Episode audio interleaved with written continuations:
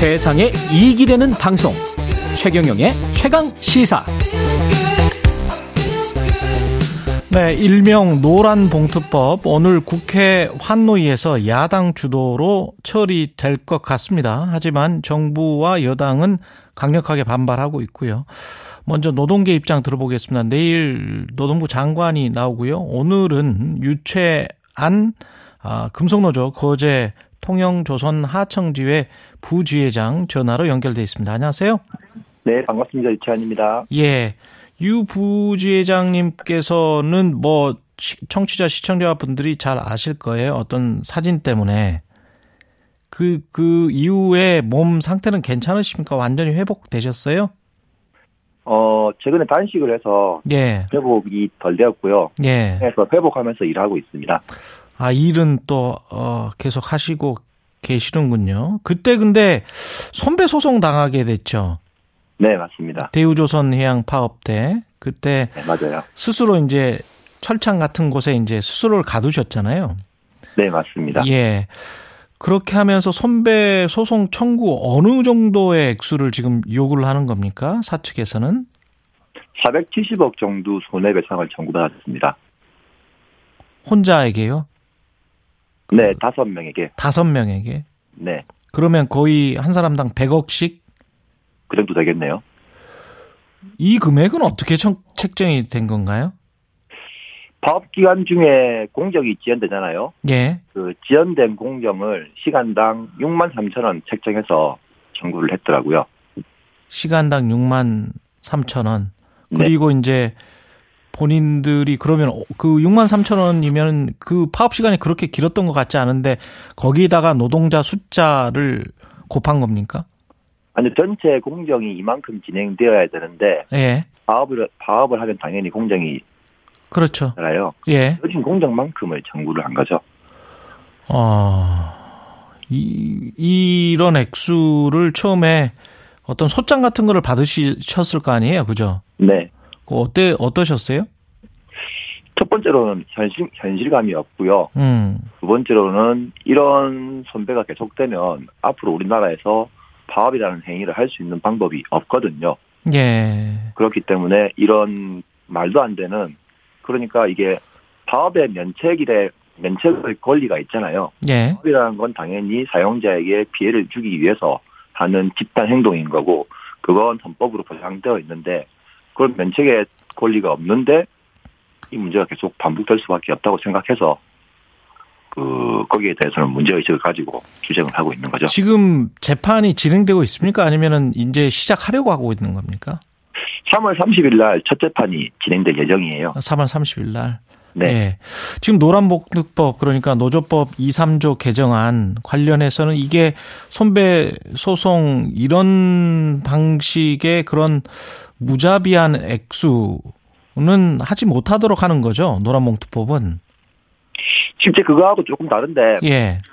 그 하여튼 그런 내용이 조금 들어가 있긴 있습니다. 주요 1조에 대한 내용인데 3조는 거의 변화가 없고요. 예. 지금은 이제 2조에 대한 개정이 주로 되어 있죠. 2조에 대한 개정을 좀 설명을 해 주시겠어요?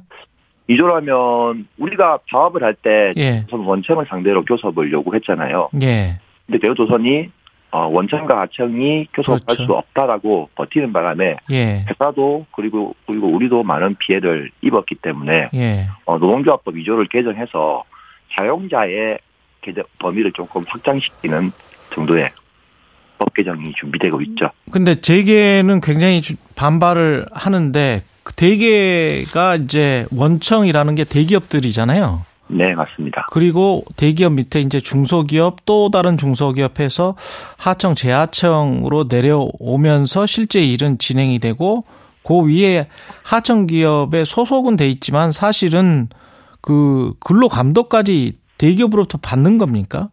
원청 업체로부터 그 원청 현장에서는 근로 감독뿐만 아니라 주변에 사용하는 모든 공구류 기계까지 다 관리 감독을 하고 있기 때문에 음 뭐 그런 상황에서 하청은 아무것도 할 수가 없는 거잖아요. 실질적으로 임금부터 복지부터 안전까지. 실질적인 사용자는 원청이다. 네, 맞습니다. 예. 근데 정부와 여당은 그리고 재계는 뭐 쟁의행위에 대한 손해배상 및 가압류를 제한을 하면 일단 아까 470억 같은 그런 액수들 사용자 사측의 재산권을 과도하게 침해한다 이런 주장인데요.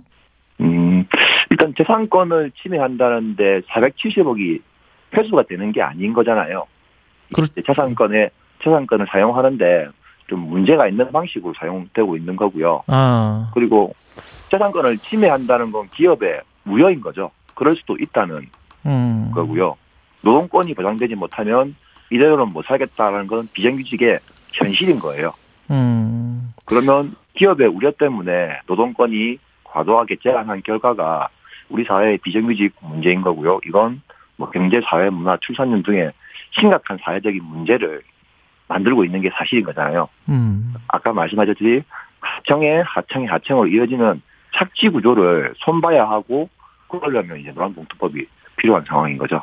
그러네요. 생각해보니까 다섯 명의 노동자로부터 470억을 회수할 수 있는 방법은 없을 거고, 다섯 명은 그냥 파산 신청을 하게 되겠네요. 나중에 이제 결과적으로. 이 소송이 계속 진행되면. 첫 번째 이 소송을 통해서 저희가 하려는 것은 음, 손배를 안 맞으려는 거예요. 왜냐하면 어 원청사는 이것이 불법 파업이라고 주장하고 있지만 예. 적법 파업을 진행을 했고요. 음, 왠지 하청 업체에서 일하는 사람이 원청사를 상대로 파업을 했다는 게 불법인 거고 예. 불법이니까 면책을 할수 없다라고 주장하고 있는 거잖아요. 그러네요. 예. 그래서 노동조합법 2조의 사용자 개념이 정상화되면 이런 문제들이 발생할 문- 발생하기가 발생할 수가 없는 거죠. 그러네요. 그래서 2조가 더 중요하게 말씀을 하셨고 이게 사용자 범위가 넓어져야 된다.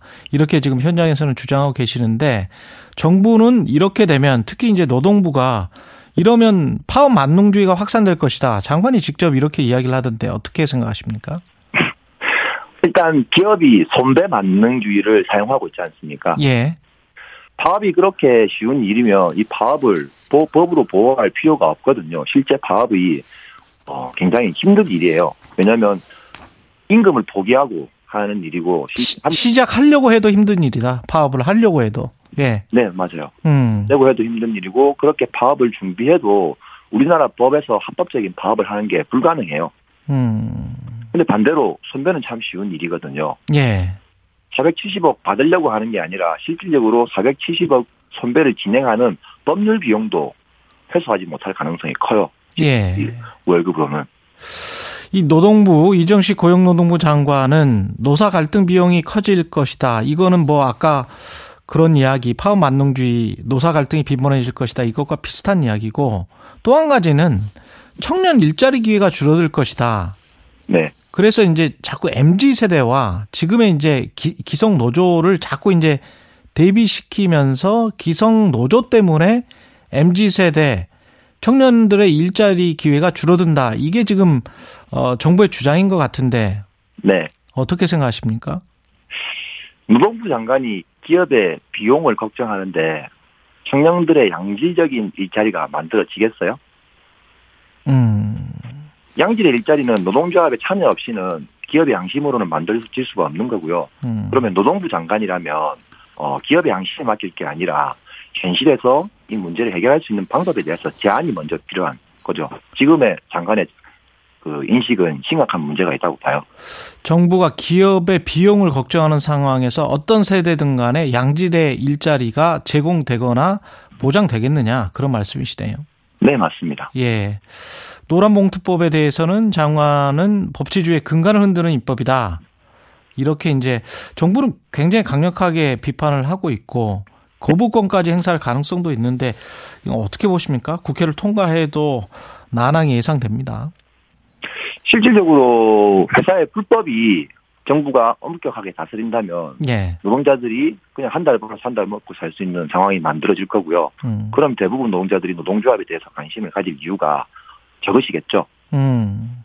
그렇기 때문에 그 노란봉 투법은 어, 회사가 불법을 저지르기 전에 회사를 견제할 수 있는 수단인 거잖아요. 음. 감시는 해야지 되는 거니까요. 그래서 예. 법치주의의 근간을 마련하는 입법인 거죠.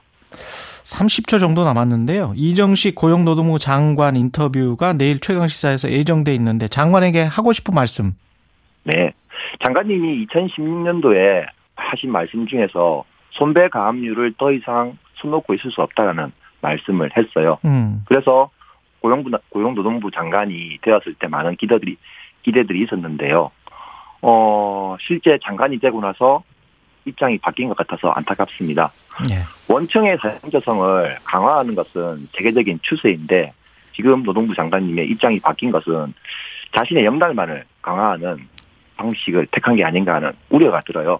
알겠습니다. 여기까지 듣겠습니다. 고맙습니다. 네, 예. 고맙습니다. 지금까지 유채한 금속노조 거제 통영조선 하청주의 부지회장이었습니다. 네, 조계철님, 노동자가 없으면 기업이 살아남을까요? 주재훈님, 사측과 노조, 실과 바늘의 관계죠. 서로 존중하며 살아야 해요. 이런 의견 주셨습니다. 2월 21일 화요일 KBS 일라디오 최경령의 최강시사였습니다. 내일 아침 7시 20분에 다시 돌아오겠습니다. 고맙습니다.